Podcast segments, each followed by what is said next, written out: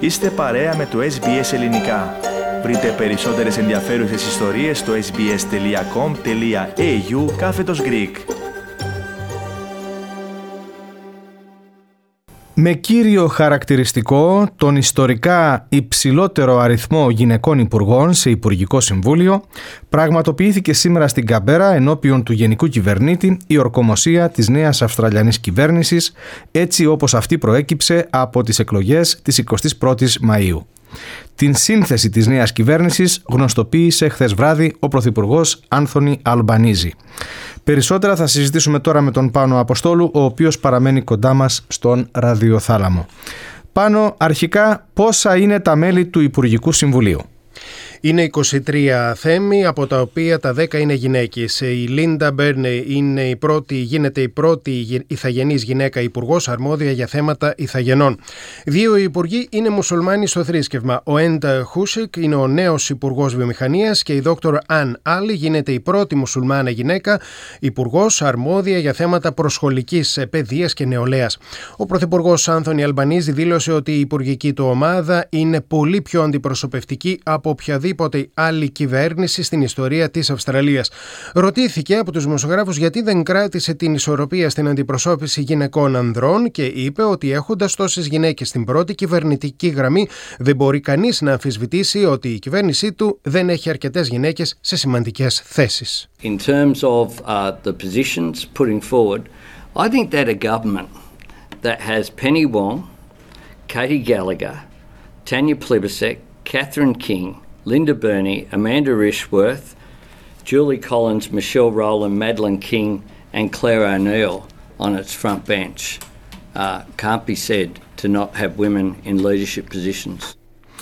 Να δούμε τώρα πάνω ποια άλλα κορυφαία στελέχη των εργατικών ανέλαβαν κέρια υπουργικά χαρτοφυλάκια. Υπουργός αρμόδιος για θέματα μετανάστευσης και πολυπολιτισμού ανέλαβε ο Άντριου Τζάιλς. Ο κύριος Τζάιλς ήταν εκείνος που επισκέφθηκε το μοναστήρι Άξιον Εστί στο Νόρθκο της Μελβούνης. Είχε υποσχεθεί 10 εκατομμύριο δολάρια για την ανακαίνιση του μοναστηριού, την ανάπλαση του γύρου χώρου και τη δημιουργία νέου πολιτιστικού κέντρου. Υπουργός Υγείας αναλαμβάνει ο Μαρκ Μπάτλερ. Ο Μπιλ Σόρτεν είναι ο Υπουργός Αρμόδιος για το Εθνικό Σύστημα Ασφάλισης Ατόμων με Αναπηρία. Υπουργός Εργασίας ο Τόνι Μπέρκ. Υπουργός για την Κλιματική αλλαγή ο Chris Bowen. Καθήκοντα Γενικού Εισαγγελέα αναλαμβάνει ο Mark Dreyfus και ο Jason Clark είναι ο νέος Υπουργός Παιδείας. Την προηγούμενη εβδομάδα είχαν ήδη ορκιστεί η Penny Wong ως Υπουργός Εξωτερικών, η Katie Gallagher ως Υπουργός ε, Οικονομικών και ο Jim Chalmers ως Υπουργός Οικονομίας. Η Claire O'Neill ανέλαβε καθήκοντα Υπουργού Εσωτερικών, η Madeleine King είναι Υπουργός Αρμόδια για θέματα φυσικών πόρων, η Τάνια Μπλίμπερσεκ είναι Υπουργός Περιβάλλοντος και η Julie Collins είναι Υπουργός για θέματα κατοικίας.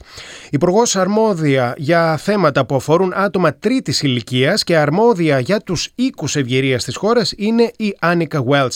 Η κυρία Wells είπε ότι πήρε την απόφαση να κατέβει στις εκλογές αφότου έγινε μητέρα και αφού πέρασε μια σοβαρή ασθένεια. Θεωρεί, όπως είπε στο ABC, ότι όλες οι γυναίκες μπορούν να αναλάβουν σημαντικά υπουργικά καθήκοντα. The decision for me to run for parliament was made after I gave birth to a baby girl. I was diagnosed with with an aggressive chronic disease and hospitalised regularly. And during one of those moments, I watched the women's marches on TV.